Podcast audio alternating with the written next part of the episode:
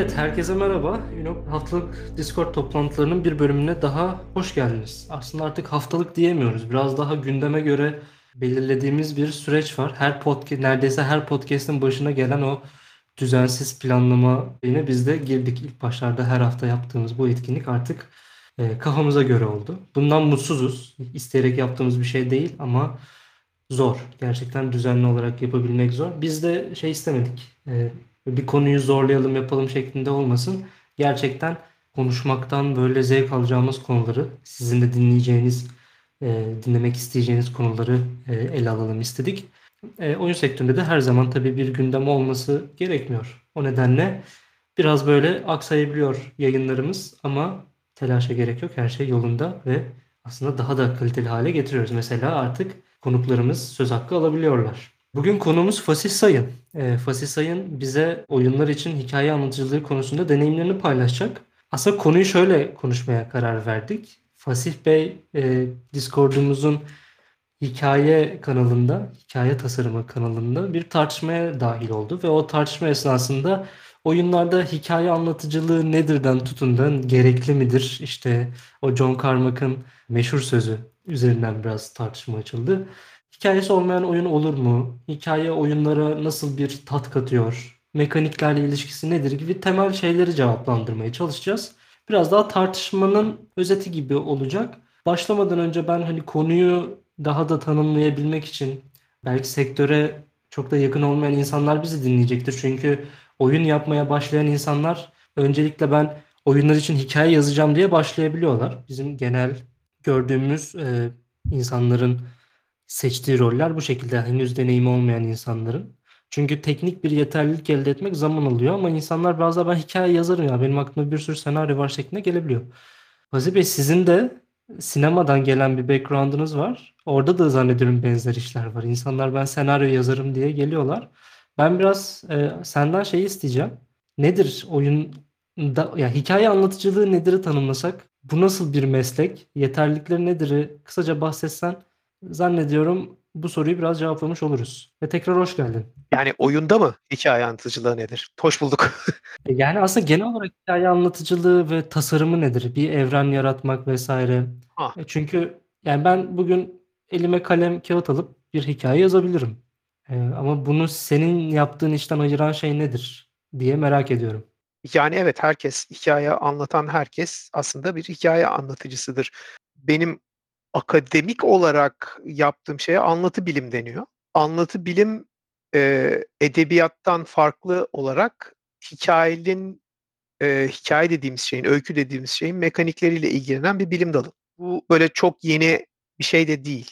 Ta Aristo'dan gelen bir şey yani e, hikayenin nasıl çalıştığı.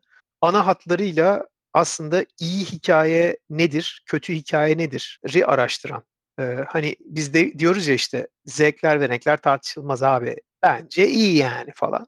Bu anlatı bilim böyle değil mi acaba?'yı araştıran bir bilim dalı. Çıkışı da şu, yani güzel hikaye, şu çok güzel hikaye abi dediğimiz şeylerde, eee, genel olarak bir konsensus var. Yani güzel olan şeyi, estetik olarak güzel olan şeyi, eee, görsel sanatlarda da böyle, eee, şeyde de böyle, müzikte de böyle. Çok fazla insan eee, beğeniyor. Demek ki o kadar da şey değil, kişisel bir şey değil. Gerçekten, eee, herkesin beğenmesini sağlayan, bizi, eee, belli şeylere çeken, belli şeyleri tercih ettiren birtakım birtakım öğeler var. Bunlar biyolojik olabilir, psikolojik olabilir, sosyolojik olabilir, eee, ama birtakım, eee, yapılar bizim hoşumuza gidiyor. Eee, en basit hâliyle, eee, böyle diyebilirim. Anlatı bilim bunu araştıran bir bilim dalı. Yani nasıl oluyor da güzel oluyor hikaye veya güzel hikaye ne demektir? Hikaye ne demektir? Veya işte Burke'ün söylediği gibi e, anlatmaya değer hikaye ne demek gibi e, şeyleri araştırıyor. E, hikaye anlatıcısı ne demek?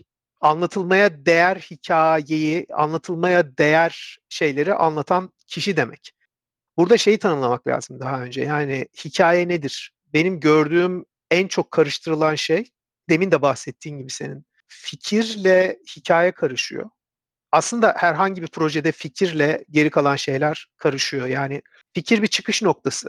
İşleyip onu bir şeye dönüştürmek lazım. Hikaye de aynı şekilde. Bir fikriniz olduğu bir hikaye anlatabildiğiniz anlamına gelmiyor. Hikaye anlatmak daha teknik bir iş. Çok sevdiğim bir arkadaşım Özgür Özol ilk romanını yazarken, Ilgana'yı yazarken bayağı uğraşmıştı. Eee, birkaç sene sonra işte oturduk konuştuk ne yapalım, nasıl olsun bu diye de eee, beraber sohbet ederken bir yerde şey demişti yani roman yazmaya başladıktan uzunca bir süre sonra anladım ki roman yazmak için roman yazmayı öğrenmek lazımmış önce.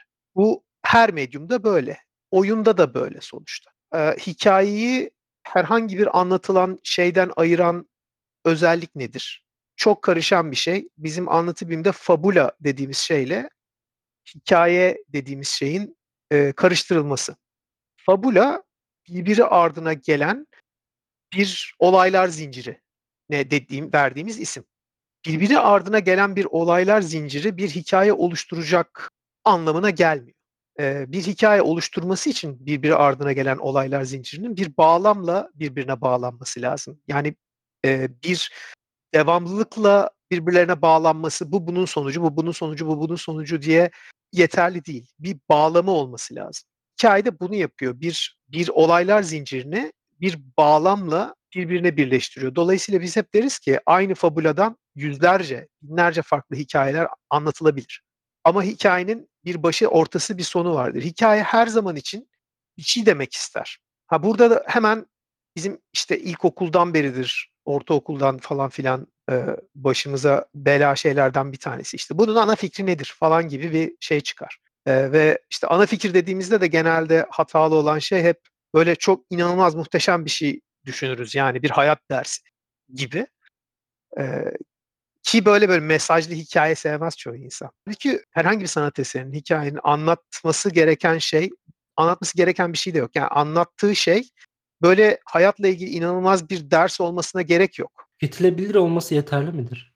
Ben o hikâyeyi dinlediğimde, izlediğimde ya da oynadığımda bana iyi vakit geçiriyorsa ve beni ken yani o flow'a sokuyorsa iyi midir o hikâye yoksa anlamı olması şart mıdır aslında? Şöyle Hani böyle özetleyeyim. aslında cümlenin tanımını genişleterek yapıyoruz biz bunun şeyini, tanımını. Cümlenin tanımı dil bilgisinde nedir? Bir duygu ve bir veya bir düşünceyi ve veya bir düşünceyi, eee, aktaran sözcükler bütünü. Bunu aslında sanat tanımında Tim Schafer yapıyor, ünlü oyun tasarımcısı. Eee, bir yerde diyor ki, "Bir duygu ve düşünceyi bazen konvansiyonel, böyle standart yollarla anlatamayız. Bir cümleyle anlatamayız. O zaman daha komplike bir konstrüksiyon kurmamız gerekiyor. Bizi dinleyen insanın kendisinin o duygu ve düşünceye ulaşacağı bir yapı kurmamız gerekiyor. Eee, buna da hikâye diyoruz veya sanat eseri bir yerde her sanat eserini buna sokabiliriz.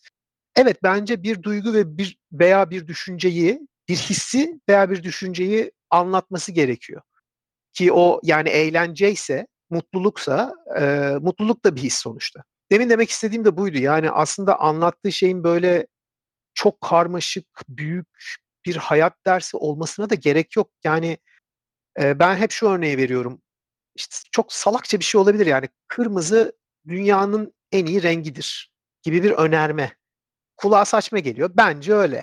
Ya, ben bunu söylesem şimdi kırmızı dünyanın en iyi rengi, çoğu insan şey diyecek, ya bence sarı falan gibi şeyler söyleyecekler. İşte böyle olduğu için ben böyle, eee, kırmızının neden dünyanın en iyi rengi olduğunu sana hissettirecek bir şey yapıyorum, bir yapı kuruyorum. Bu aslında çok anlatı bilimin tekniğine giriyor ama bu yapı içerisinde benim kırmızının neden dünyanın en iyi rengi olduğu çıkarımına vardığımı benim, eee, iletişim kurduğum, eser ile birlikte iletişim kurduğum şahıs aynı, neredeyse aynı yollardan geçerek anlıyor ve diyor ki, "Ha, evet öyleymiş gerçekten." Çünkü benim yaşadıklarımı yaşıyor. Tabii ki bu hissiyat interaktif bir, eee, medyumda, daha doğrusu, eee, oyunları ayırmamak lazım. Tiyatro da interaktif ve bir belli teorilere göre, eee, sinema da interaktif aslında veya roman da interaktif. Eee, interaktivitesi, etkileşimliliği yüksek olan diyelim, eee, seviyesi yüksek olan, eee, oyunlarda tabii ki bu hissiyatı yaşatma olasılığı, eee, daha fazla. Çünkü daha bir yaşama hissiyatı var. Ya, böyle özetleyebilirim. Hikâye budur diye, eee, aşağı yukarı herhangi bir medyumda. Eee, ama tabii oyun adında spesifik olarak oyun olunca değişiyor işler. Bir tenis oyununu anlattığını söyledin. Evet. Senden biraz da oyunların hikayesi nedir? Oyunlar için hikaye ne demek? Onun tanımını yapmanı isteyeceğim. Böyle bize anlatabileceğin bir tanımı varsa. Yani e, şimdi bir kere şunu baştan söyleyeyim. Benim burada anlatacağım şeyler tamamen akademik anlamda belirli bir ekolün görüşü. Benim gibi düşünmeyen akademik e, ekoller var.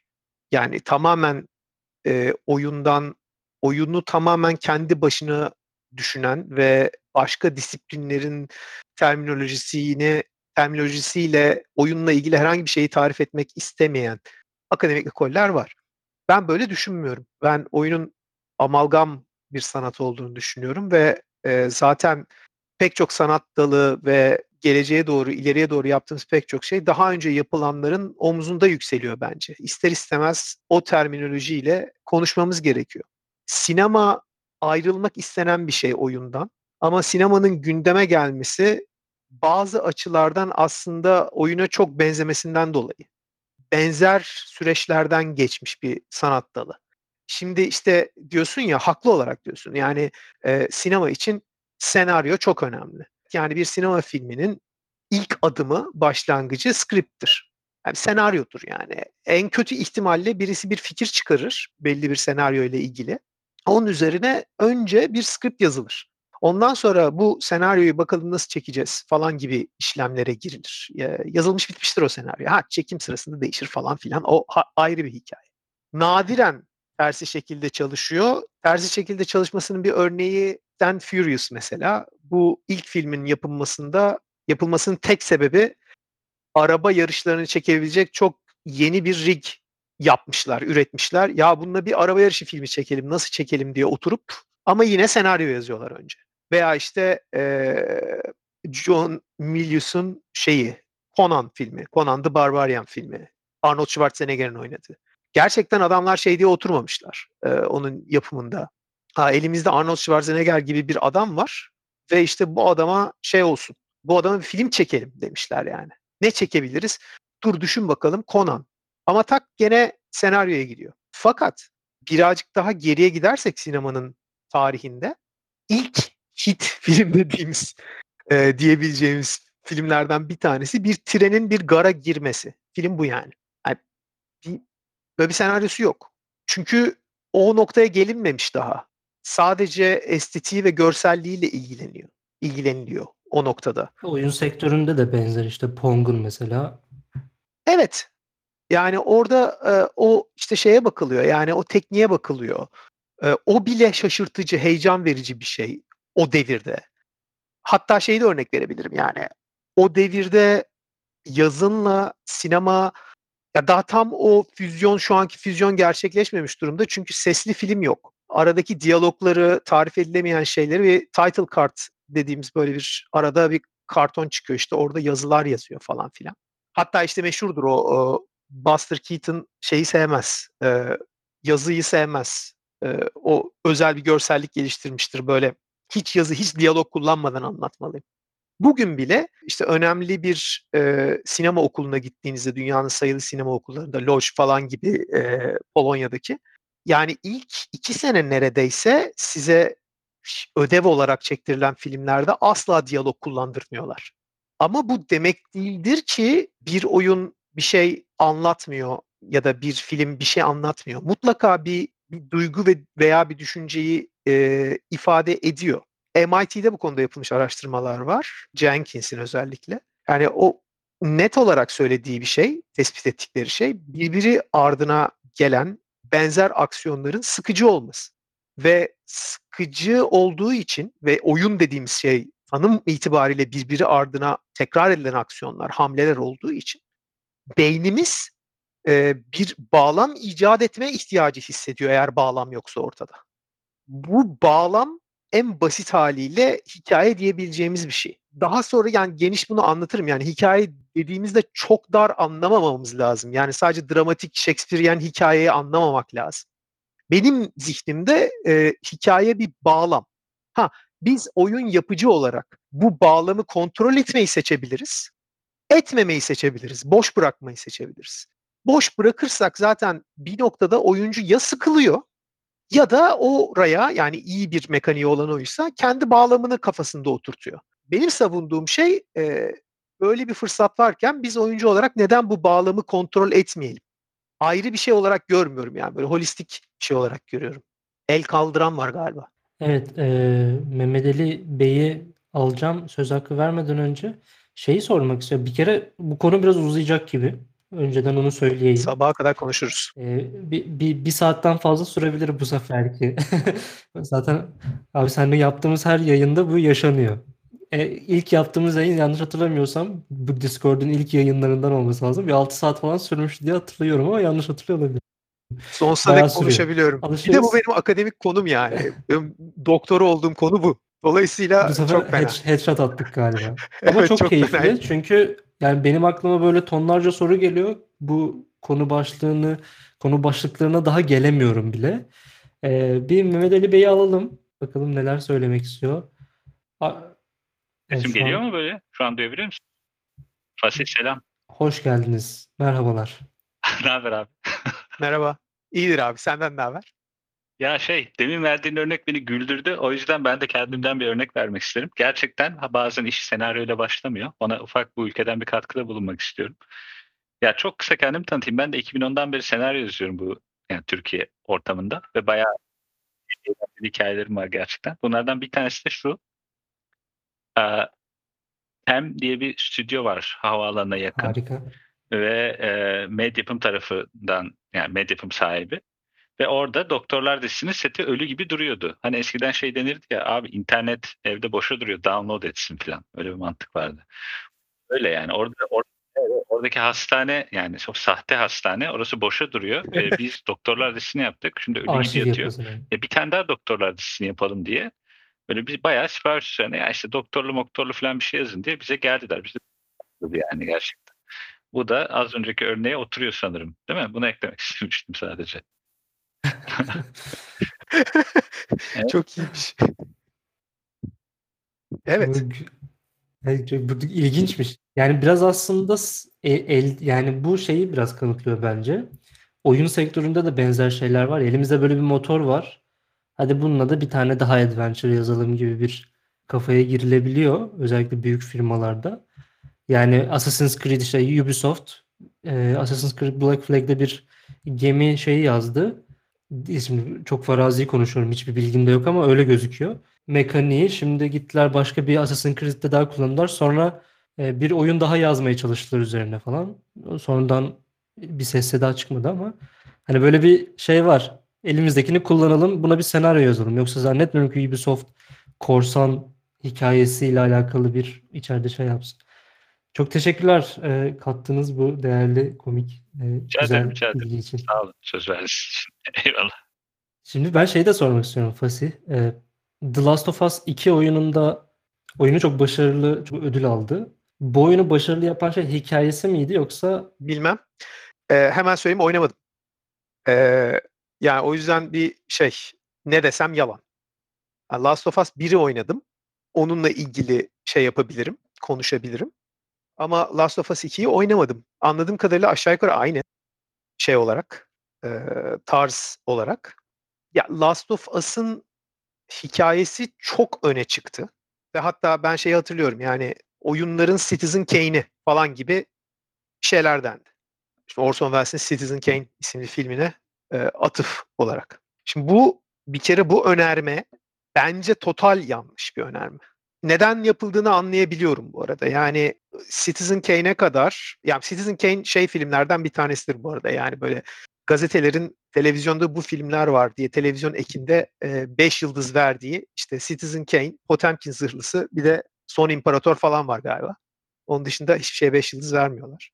Yani bu sinemada mesela şey kabul edilen, dönüm noktası kabul edilen filmlerden bir tanesi.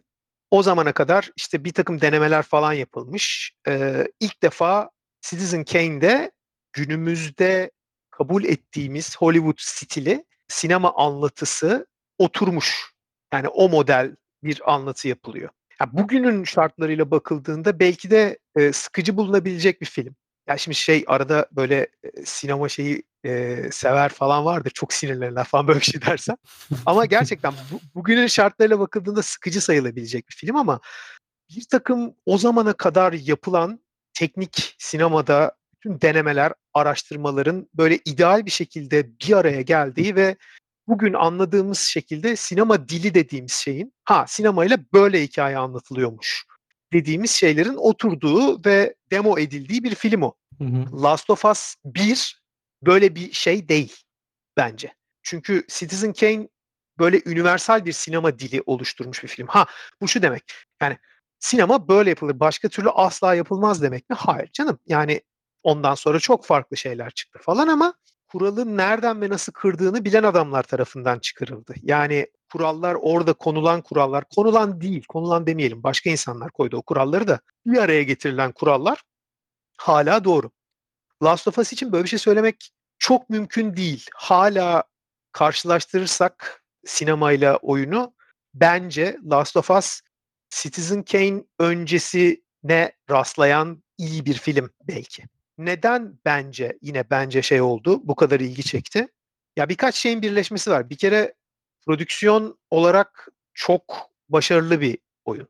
Yani genel olarak çok iyi gözüken, çok iyi müzikleri olan her şeyi çok iyi bir oyun. Ona geleceğim aslında. Çünkü şimdi şeye bağlayacağım orada.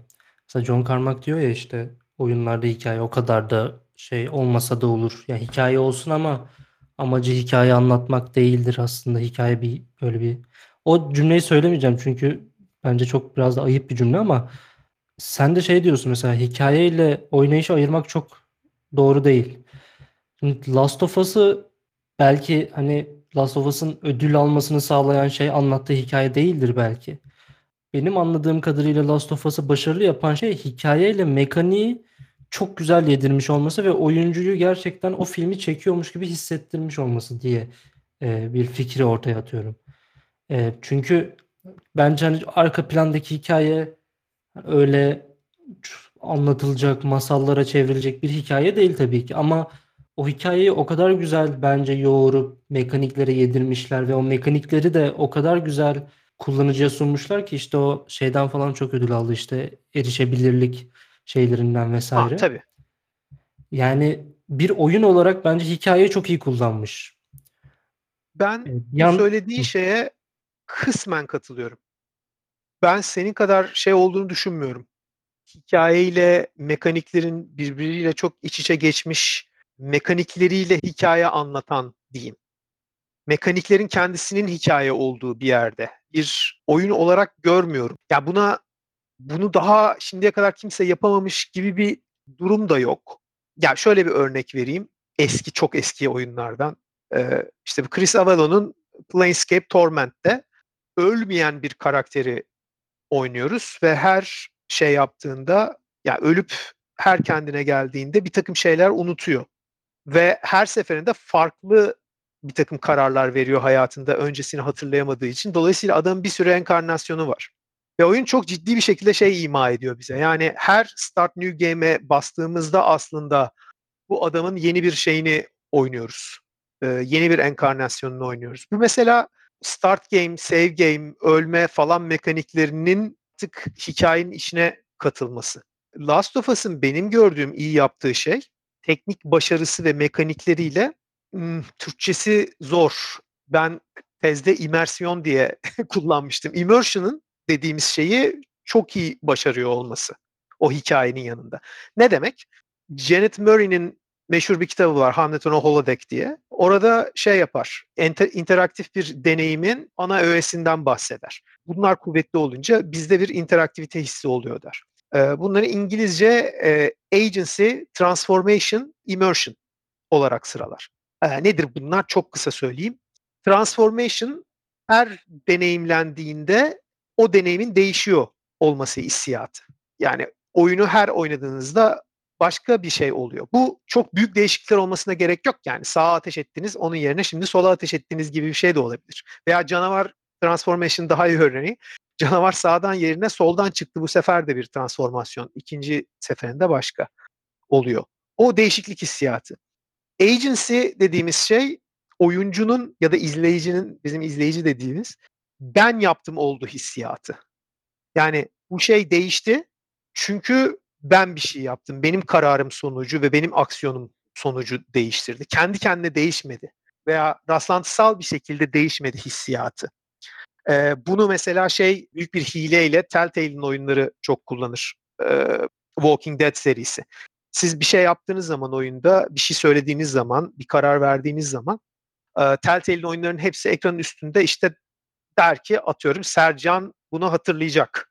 Sercan'ın sana şeyi değişti, bakışı değişti gibi mesajlar verir. Bunları vermenin sebebi bir interface e, öğesi olmasının yanında agency hissiyatını oyuncuya vermek. Çünkü kaçabiliyor o hissiyat. Bir şey yaptığınızı hissetmeyebiliyorsunuz ki Walking Dead başta olmak üzere yalan söylüyor çoğu yerde. Sercan bir remember this diyor. Sercan hatırlasa ölüyor falan Sercan bir sahne sonra. Yani hatırlamıyor. Evet, evet. Hatır. Ve üzüyor aslında o. Bence kötü hani uzun vadede oyunun sonlarına doğru şey hissettirmişti bana. Bu kadar Tabii o illüzyon iç, yıkılmış oluyor. Bu kadar içinde olduğum bir hikayenin sonunu değiştiremiyor olmak ya da ne bileyim hani hep kötü sonuca varmış olmak beni bir yerde Telltales oyunlarından şey ol, e, soğutmuştu yani. Bayağı şeydim ki yine dolandırılacağım diye hissediyordum. Tabii öyle bir hissiyat da veriyor. Bak sonu çok farklı olacak falan filan diye. Ee, öyle bir hile yapıyor. Üçüncüsü de şey, immersion dediğimiz e, oyunun evreninin diyeyim e, dünyasının içinde hissetmek kendini. Çok da yani eski bir kavram. Kitap, işte roman veya şeyde de var. E, şiirde de bahsedilir. Bundan ilk adam gibi bahseden zaten Edgar Allan Poe. Philosophy of Composition isimli makalesinde bahseder. Nasıl yapıyor? Ne diyor? Yani der ki Philosophy of Composition gerçekten bulursanız çok enteresan bir makale. Ee, ünlü şiiri e, Kuzgun, Kunduz diyecektim ya. Kuzgun, The Raven. Ee, Raven'ın e, bir nevi making of'u. Yani ben bu şiiri nasıl yazdım? Bütün sürecini adam anlatıyor ve diyor ki e, bir hikaye yazmaya başlamadan evvel üç şeyi bilmek gerekir. Bir, sonunu bilmek gerekir. Hatta der ki en sonunu yazın ilk. Çünkü sonunu yazmazsan... Labirenti sondan çözmek gibi. Evet. Çünkü sonunu yazmazsan böyle bir balta girmemiş bir ormana elinde harita olmadan giren bir adama benziyorsun hikayeyi yazmaya başladığında. Ve kaybolabiliyorsun orada yani. Güzel bir yere gitmeyebiliyor. Bir diyor sonunu bilin. İkincisi hissini bilin, moodunu bilin. Nedir yani? Karanlık mı? Neşeli mi? Aydınlık mı? Falan filan. Üçüncüsü de diyor ki uzunluğunu bilin. Uzunluğu da şu kısa olmalıdır diyor tercihen. Kısa ne demek? Tercihen diyor bir oturumda bitebilmelidir diyor hikaye. Yani sen şiirse oturacaksın başına kalkmadan baştan sona kadar okuyup bitirebileceksin. Dolayısıyla mesela kısa hikayenin romandan çok daha iyi bir form olduğunu düşürür. Çünkü roman bir oturuşta bitirilemez. Bunun sebebi olarak da immersion'ı verir. Der ki yani sen okurken o hikaye seni kendi dünyasının içine çekiyor. Bunun için bir sürü şey yapıyor ve sen o dünyaya giriyorsun. Okumayı bıraktığın anda o dünyadan çıkıyorsun. Bu kötü der. Yani tekrar aldığında tekrar seni alması lazım ve kontrolsüz bir şekilde çıkmış oluyorsun der. Yani immersion'ı o şekilde tanımlar. Ee, Peki, yani benim söyleyeceğim şey de şu. Söyle. Söyle söyle. Bu, ta, bu tanımda mesela roman yazıyoruz ama romanın içinde de küçük hikayecikler olabilir veya bölümlere ayrılabilir. Tabii. Ee, bu ve diziler mesela yani şu an. Evet, Tabii. Bölüm bölüm izliyoruz. Aslında tek oturumda dizi, ben bir hikaye dizi farklı bir olay, format. Ee, zaman içerisinde gelişen bir format. Roman konusunda haklısın. Zaten bu e, onun kısa olacak, kısa olsun e, demesi çok tartışılan bir şeydir. Yani genel kabul gören bir şey değil. E, ben bunu şunun için anlattım. E, bu immersion'a atıf yaptığı için anlattım. Yani kitap okumayı bıraktığın zaman o dünyadan çıkıp başka bir dünyaya gidiyorsun. Tekrar döndüğünde oraya girmek daha zor oluyor. Bir süre hmm. uğraşman gerekiyor o dünyaya diyor. Flow, flow aslında işte yine orada. Flow aslında. Kesiliyor. Şeyde Last of Us'ta benim gördüğüm iki tane şeyin çok güzel birleşmesi var. Bir kere oyun bence e, güzel bir survival horror oyunu. Şeyden bağımsız olarak yani bütün saf sırf mekanik olarak incelesem güzel bir survival horror oyunu. Yani ben severim survival horror oyunlarını eskiden beridir. Bayağı beni uzun zamandır heyecanlandıran ilk survival horror oyunuydu. İkincisi hikayesi şu açıdan iyi. Yani böyle özellikle işte demin konuşan arkadaşımız Mehmet Ali Bey'in açısından bakarsak sinema dizi açısından öyle çok da müthiş aman yarabbim denecek bir hikayesi yok. Evet ama iyi anlatılmış bir hikayesi var. Ve hepsinden önemlisi oyuncusuna diyeyim kitlesine saygılı bir hikaye var. Daha yetişkin bir hikaye var. Yani özellikle bizim sektörde yetişkin hikayesi denince akla şey geliyor işte. Seks ve kan. Ee, o zaman Conan işte yetişkin filmi yani yetişkin değil o. Ergen filmi o veya ergen hikayesi o. Last of Us'ın hikayesi ergen hikayesi değil. Yani kendini bozmuyor. Böyle arada komiklik yapmaya çalışmıyor falan yani. O bir, bir şey anlatmaya çalışıyor. Bir yere gidiyor o karakter ve gerçekten anlattığı kurallarına bağlı kalarak düzgün bir hikaye anlatıyor. Bununla birlikte işte bu çok dikkat çekti. Yani komiklik yapmayan düzgün bir hikaye anlatıyor olması. Abartıya kaçmıyor olması ve bunun şeylerinin beatlerinin doğru yerlerde olması, pacinginin doğru olması hikayenin, oyun olmasına rağmen. Buna bağlı olarak da şey var tabii. Oyunun işçiliği o kadar iyi ki gerçekten o dünyanın içinde hissediyorsunuz. O yüzden immersion dedim. Immersion'ı da çok iyi bir oyun. Bu toplamda tabii birçok öğenin birleşmesiyle oyunu benzeri oyunların ilerisine götürüyor. Mekanik olarak da iyi yaydıkları için hikayeyi oyuna buna belki geliriz. Yani özellikle open world oyunlarda hikaye anlatmakla ilgili çok ciddi problemler var. Çözemediğimiz problemler var bir sürü. Onların yanından geçip aslında film diliyle bir hikaye anlatan e, bir survival horror oyunu. Ben böyle gördüm yani bence bu bu yüzden e, çok dikkat çekti ve iyi aslında ve de iyi hikayeli bir oyun. Hikayenin de katkısı var, çok katkısı var ama mekanikler hikayenin şeyinde, hizmetinde, o immersion nedeniyle. Ama şeye de katılmıyorum yani o sıra dışı oyunun kendi diliyle bir hikaye anlatmaya çalışmıyor. Sinema diliyle anlatmaya çalışıyor. Veya çok az oyun dilini sinema diline sokuyor. Ha diyeceksin ki oyunun diline bilmem yani hala uğraşıyoruz işte. Bilmiyorum yani. O dilden mesela bu de- değişken bir şey olamaz mı yani bölündüğü zaman sıkıntı mı oluyor? Hikaye. Yani şöyle bir şey var. Ee, bölündüğü zaman e, şimdi bir anlatı çok farklı şekillerde olabilir tabii. Yani şu yüzden sordum aslında. Düşünüyorum dramayla e, komedi çok iç içe girebiliyor. Anladım. Böyle ağlatıp güldüren dediğimiz Şöyle ama o aslında şöyle bir ya. formüldür. Ya ikisi aynı hikayenin içinde olmak zorunda zaten teknik olarak. Yani bu tiyatronun daha doğrusu dra- drama dediğimiz şeyin temel öğelerinden bir tanesi. Hatta ta işte yine Aristoteles'in Poetika'da yazdığı oyun türleri e, tragedya ve komedya var. Amacı olarak da şunu anlatır Aristo. Der ki e, bu anlatının amacı katarsistir. Katarsis nedir? Şiddetli bir duygu boşalımı. Ne demek bu? E, günlük hayatta Gülmek veya ağlamak. veya ağlamak. Günlük hayatta bir takım biz duygular biriktiriyoruz ve bu duyguları bastırıyoruz. Bunların bir yerden artık deşarj olması, çıkması lazım. O yüzden kendimizi hikayeye maruz bırakıyoruz X ya da Y şekilde. Tragedya ile komedya aşağı yukarı komik, trajik olaylar miktarı açısından eşit hikayeler. Komedya başında her şeyin kötü başladığı, hiçbir şeyin yolunda gitmediği, bizim turning point dediğimiz e, orta noktadan e, itibaren orada bir şey oluyor. İşte climax dediğimiz noktada bir olay oluyor ve bir anda her şey tersine dönüyor ve her şey iyi gitmeye başlıyor ve o başta olan kötü olayların hepsi düzeliyor ve en sonunda neşe içerisinde kahkahalarla eğlenerek tiyatroyu terk ediyoruz.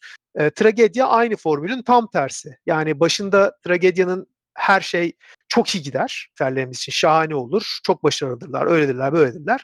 Fakat turning point geldiğimizde artık o biriken olaylarda bir dönüşü olmayan nokta orası zaten her iki hikaye türü içinde. Ee, öyle bir şey olur ki bir anda her şey kötü gitmeye başlar. Gitgide daha kötüye gider ve en sonunda e, artık hüngür hüngür ağlayarak e, şey yaparız yani terk ederiz. Dediğin sorunun cevabı bu aslında. E, ikisini de bu şekilde yapıyor hikayeler. Yani e, bir, bir şeyi hissedebilmen için, tragediyi hissedebilmek için birazcık komedya gerekiyor. Birazcık komedi gerekiyor. Bu komedi tabii çok genel. Yani e, Last of Us'a da bakarsan çok karanlık ve gitgide daha karanlığa giden bir hikayesi var Last of Us 1'in.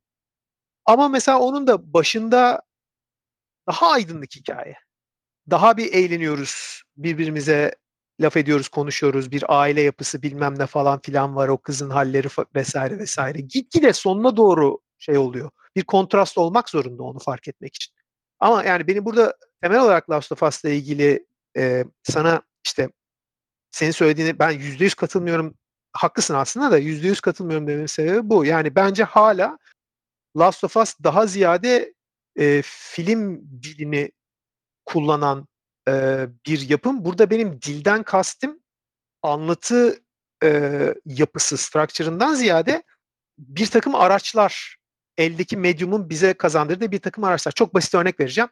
Türkiye'de örneğin örnek vereyim. Muhsin Ertuğrul'un ilk filmlerini falan bulursanız Türkiye'de yapılan ilk commercial filmler onlar. E, ticari filmler. Orada mesela şey görürsünüz. Yani herif film çekmiyor. Zaten tiyatrocu Muhsin Ertuğrul. Bir tiyatro sahnesine karşıdan kamerayı koymuş. Yani bir tiyatro oyununu çekiyor filme. Çünkü orada sinema dili yok daha. Yani Muhsin Ertuğrul'da yok. Dünyada da yok. Daha tam oturmamış. Yani bu kamera elimizde böyle bir alet var. Biz bununla ne yapabiliriz'i daha tam şey yapamamışlar, çözememişler. Abi, tiyatro var bunu çekiyoruz. Hatta o zamanki yorumlar zaten çok komik. Sinemanın asla bir sanat olamayacağı. Çünkü tiyatronun böyle sapıtılmış yani bir şeyi, sapıttırılmış bir benzeri olduğu söyleniyor o zaman için.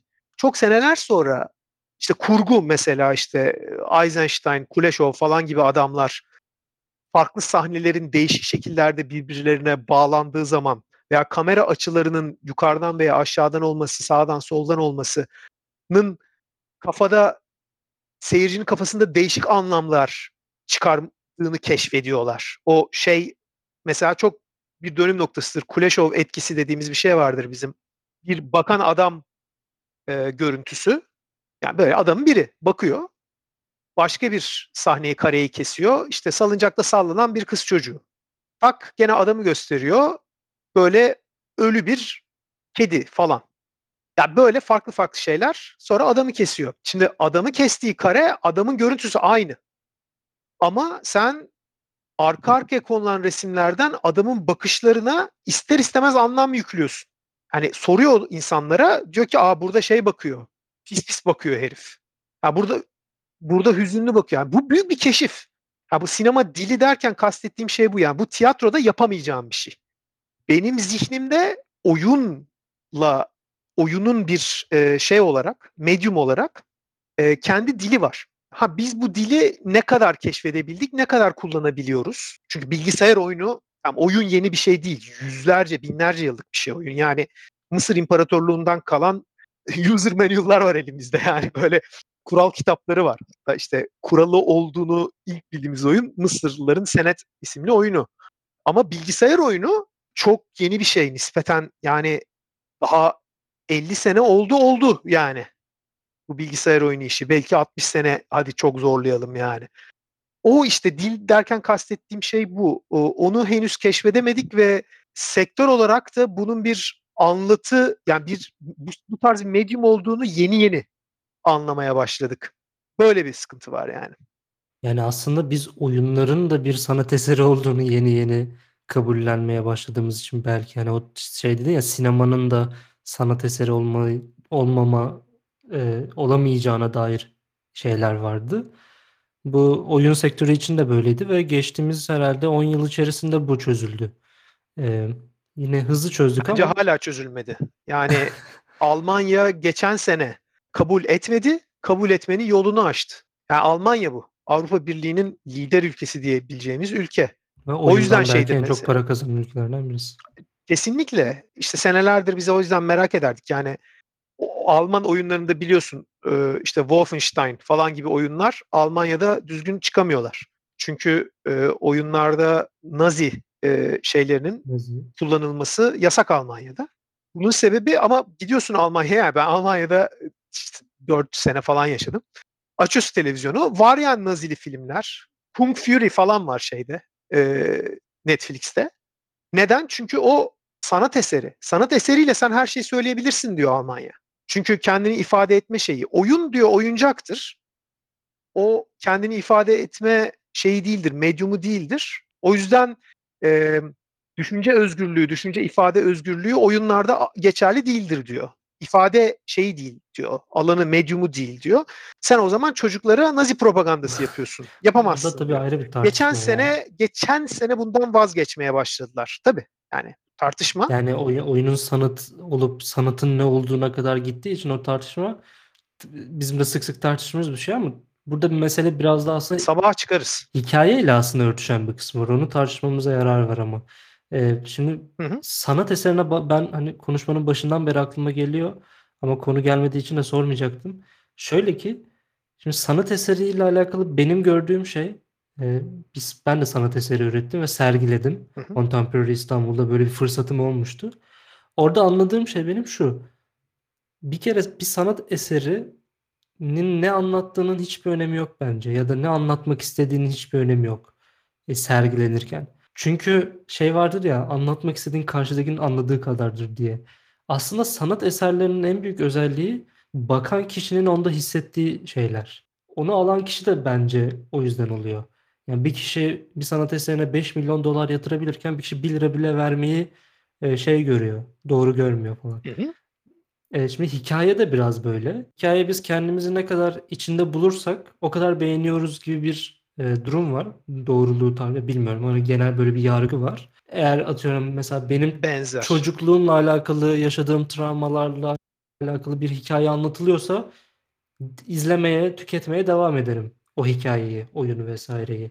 Çünkü yani Allah Allah yani falan derim böyle bir. Filmler de öyle işte daha çok ağlatır o belki yani katarsise daha çok sokar diyebiliriz. Bence hikayeyle sanatın örtüştüğü öyle bir nokta var ve bence oyunlar da sanat olmasının sebebi bu. Ben oyunu oynarken herkesten farklı bir şey hissedebiliyorum. Ee, yani benim Minecraft'ta harcadığım yılların sebebi kendi dünyamı yaratabilmeye sağladığı olanaktı her zaman. Çünkü ben Minecraft'ı ilk duyduğumda inanamadım. Nasıl ya falan. Ken- Bütün dünyayı değiştirebiliyor muyum diye çıldırmıştım. Sonradan da yıllarca oynadım. Burada aslında hikayenin işte tüketen diyorum. Bu doğru bir tanım mı bilmiyorum ama hani bir ortada bir ürün var ve onu tüketen diye bakıyorum hep. Hikayeyi tüketen ya da oyunu tüketen kişinin onu nasıl algıladığıyla alakalı bir değişkenlik var gibi geliyor. Ya tüketen diyebilirsin. Ee, ben şey demeyi tercih ediyorum ayırmak için yani deneyimleyen ama gerçekten yavşakça bir şey bu. Ee, tüketen demek istemememin se- sebebi şu. Bunlar ya bir sanat eserinin ben bir ürün olmadığını düşünüyorum ve tüketmenin bir ürüne yapılan bir şey olduğunu düşünüyorum. Şu sebeple arada ayıran şey bence PlayStation 3'teydi yanılmıyorsam. Sony Warhawk isimli PlayStation 1 oyununun yeni versiyonunu yapacağını duyurmuştu. Sonra dediler ki ya bunun single player kısmını biz attık, yapmayacağız. Yani olmuyor. Sadece bunu bir multiplayer oyun olarak çıkaracağız ve diske çıkarmayacağız. Sadece dijital olarak böyle indirilebilecek. Ve de o dönem konsolda böyle indirilebilen oyun yapan Microsoft var. İşte Xbox Live Arcade vardı hatırlarsın. Onun da bir takım şartları vardı. Yani oyunlar 10 dolardı fiyatları standart. Ee, işte 150 megabaytın üstünde olamıyordu yanılmıyorsam. Şu an atıyor olabilirim büyük. Hı hı. Belki de 70 megabayttı. İçimden gelen rakamı söyledim. Ve e, orada bir olay çıkmıştı. Çünkü işte Sony daha büyük bir oyun, downloadable bir oyun ama kaç para olacak? OneUp isimli site şöyle bir deklarasyonda bulundu. Dedi ki bu oyunun fiyatı 15 dolardan fazla olursa biz e, bir tam puan kıracağız şeyden, review'undan. Yani bir tam puan dediği 100 üstünden düşünürsek 10 puan kırıyor. 80 alacaksa 70 vereceğiz. Hakkı buysa 70 vereceğiz diyor. Şimdi burada şeyi falan düşünmek gerekiyor. Yani neyin şeyini yapıyorsun sen, review'unu yapıyorsun orada. Ee, ki fiyatı önemli.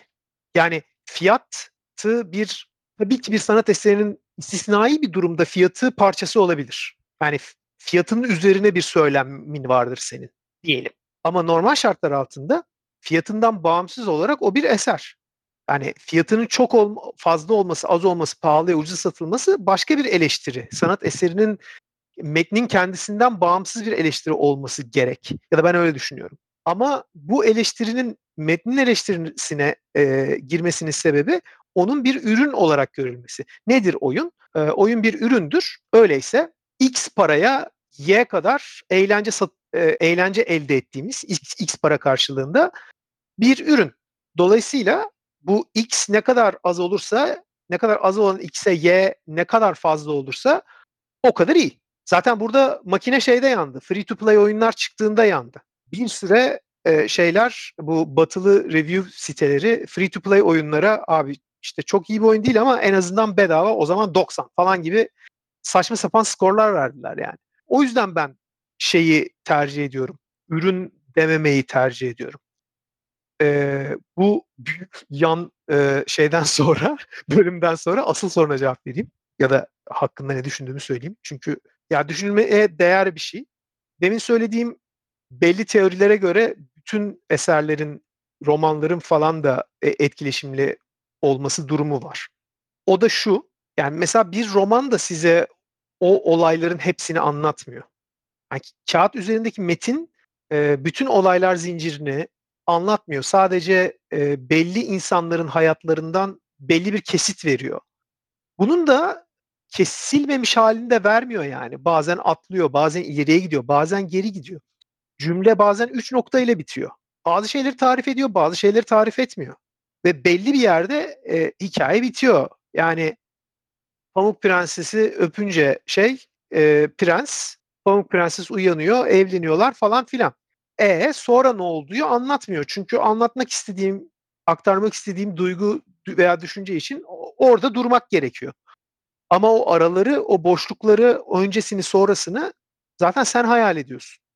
Yani burada şey hayal edebilirsin. Aa işte Pamuk Prenses sonsuza dek mutlu olduğu da hayal edebilirsin. Veyahut işte evlendiler ve sonra perişan oldular da hayal edebilirsin. İşte evlendiler, perişan olduğu hayal edersen de şey çıkıyor. Fables falan gibi bir çizgi roman çıkıyor. Wolf Among Us'ın e, alındığı çizgi roman. Hikayenin ortası da aynı şekilde, öncesi de aynı şekilde. Bunları zaten okuyucu kafasından dolduruyor. E, sinemada da böyle e, bir yerde. Dolayısıyla nasıl olursa olsun herhangi bir anlatı, herhangi bir sanat eseri e, zaten etkileşimli bir yerde. Yani senden yani onu deneyimleyen, onu izleyen gözden bir katkı, bir boşlukları doldurma, bir kendisinden bir şey katma bekliyor. Bunun dışında e, spesifik olarak hikayede, dramatik hikayede çok sağlam teorilere göre zaten sen protagonist dediğimiz bizim ana karakterle birlikte okuyucu olarak bir yolculuğa çıkıyorsun. Yani onun yanında onunla birlikte onun yaşadığı şeyleri şeylere ortak olup onu yaşadığın bir e, bir yapı bu. E, sen o değilsin ama e, aslında çok yakınlık hissediyorsun ona. E, anlıyorsun onu yani. Anlayacak kadar yakınlık hissediyorsun. O kişinin sana çok benzemesine gerek yok ama aslında kendinden ne kadar şey bulursan o kadar da yakın hissettiğin bir gerçek hı hı. ki dolu, bundan dolayı zaten genel hikaye yapıları işte Joseph Campbell'ın falan teorisi e, bütün hikayelerin aynı olduğu teorisi zaten altyapı olarak bütün hikayelerin bütün insanlarda ortak olan yani beğenilen hikayelerin ortak olan şeylerin bir yansıması olduğu. Yani ona şu oluyor, sana da benzer şekilde başka bir şey oluyor. Sen orada kendini onun üzerine yansıtıyorsun. E, bu özdeşleşme çok şey bir olay, çok güçlü bir şey. Ve sen dediğin gibi sen orada kendi okumanı yapıyorsun onun üzerine. Zaten iyi bir sanat eseri farklı okumalara açık. Herkes kendi okumasını yapabilir. Herkes kendini oraya katıp başka bir şey okuyabilir. E, ve bu çok kuvvetli bir araç. O kadar kuvvetli ki bazı noktalarda şey oluyor. E, bir takım işte bilişsel araştırmalardan çıkardığımız çok dikkatli kullanılması gerekiyor. Çünkü bu iş çok ileriye giderse o zaman beyinde ters bir tepkiye sebep oluyor bu. Şöyle ki bu katarsisi yaşama yaşarken özdeşleşmeyi gerçekleştirdiğimizde ana karakterle aslında bilinç altında yapmak istediğimiz şey bizim yaşadığımız problemleri problem tırnak içerisinde yani yaşadığımız şeyler, o duygu boşalmasını gerektiren şeyleri o karakterin üzerinden yaşayıp onunla birlikte duygu boşalmasını yaşamak istiyoruz ama bunu güvenli bir yerden yapmak istiyoruz.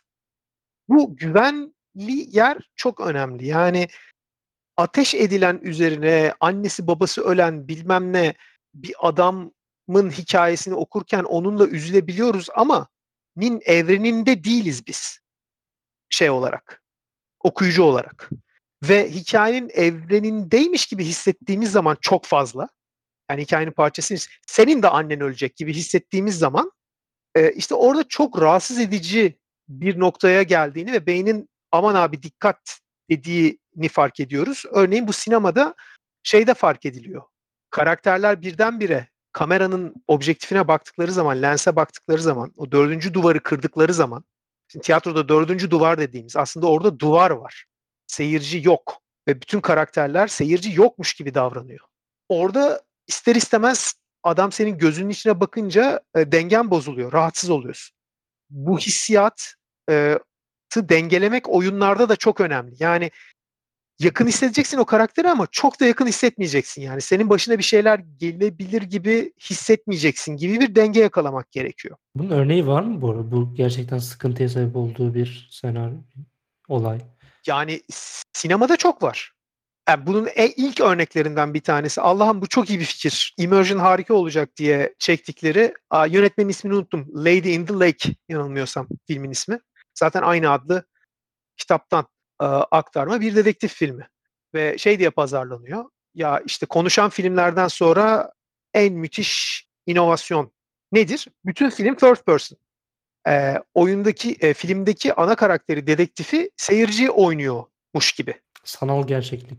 Birazcık onun yani atası. Aslında interaktif yani bilgisayar oyunu şeyinin atası gibi bir şey.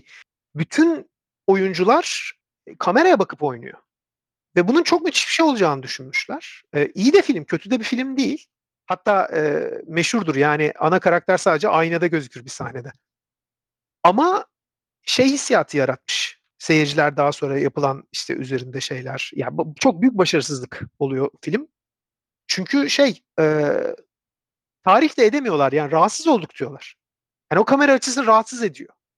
E, çünkü ara ara azar azar orada olmak şey gibi bir roller coaster gibi yani kontrollü tehlike yaşamak. E, o işin şeyi kaçtığı zaman e, biz mesela e, Crytek'te VR'la ilgili R&D yaparken bunu çok yaşadık. Yani VR'daki şeylerin basit şeylerin bile insanları çok korkutmasının sebebi bu. Yani gerçekten şey kaybediyorsun. Bu bir hikaye, bu bir konstrakt, bu gerçek değil. Bir film seyrederken, bir oyun oynarken, herhangi bir şey yaparken ne kadar e, özdeşleşersen özdeşleş, ne kadar immersion olursa olsun beyninin bir yerinde var zaten hep. Yani bu gerçek değil abi. Şu an ben gerçek bir şeyle ilgilenmiyorum. VR'da o biraz daha kayboluyor. Hı-hı. Dediğin şey biraz daha oturdu kafamda. Çünkü Crytek'in o hazırladığı dinozor dem- demosu vardı bir tane işte dinozor yavrususun ya da öyle bir şeysin. Dinozor yumurtaların yanındasın en azından. Ve bir T-Rex gelip seni böyle e, kükrete, kükreyerek e, e, korkutuyor aslında ama onu yaparken ki işte oradaki şey biraz e, VR demosu zaten olduğunuz yerde sadece izliyorsunuz. Çok net bariz. Ama biz Bahçeşehir Üniversitesi VR Lab'de bu deneyimi insanlara sunarken birçok kişi çığlık çığlığa gözlüğü fırlattı, işte ağlayarak bıraktı, durdurun diye bağırdı falan. Ben de inanamıyordum yani bir yerden sonra. Çünkü insanın şeyi ne yani şeyi fark edemiyor olması yani ne ol, ne olabilir ki o gözlükten bir şey çıkmayacak işte. İyi. Ha, çok çabuk kafalanıyor beynin yani. Evet. Çok çabuk. Ya şeyi biz e, o senin anlattığın şey GDC'de yaşadık biz Game Developers Conference'da. Aynı şey. E, demo yapıyoruz. Ya koskoca kadın gelmiş takmış yani VR gözlüğünü. O kadar korktu ki. GDC bir de yani. evet yani bunlar bir de profesyonel insanlar. Yani hayatında ilk defa VR gören insanlar değiller. O kadar korktu ki kadın. Hiç unutmuyorum onu. Ee, ya panik yaptık. Şundan dolayı korkudan elleriyle gözlerini kapatmaya çalışıyor. Gözünde gözlük olduğu için gözlerini kapatamıyor yani. Ama böyle çığlık çığlığa bağırmaya devam ediyor ve böyle bir sonsuz döngüye girdi kadın yani. Hayır yok falan kabus gibi ya düşünsene. Korkunç bir şey görüyorsun ve gözlerini kapatamıyorsun bile yani. Fişi çekmen gerekiyor yani.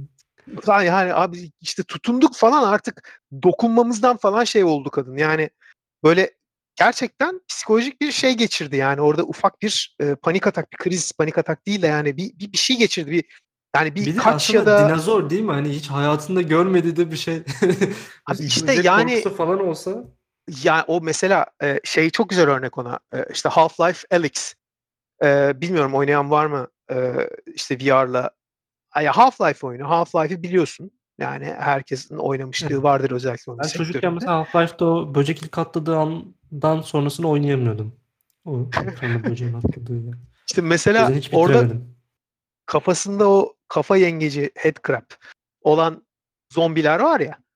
Yani normalde Half-Life'da bunları görünce ateş edersin.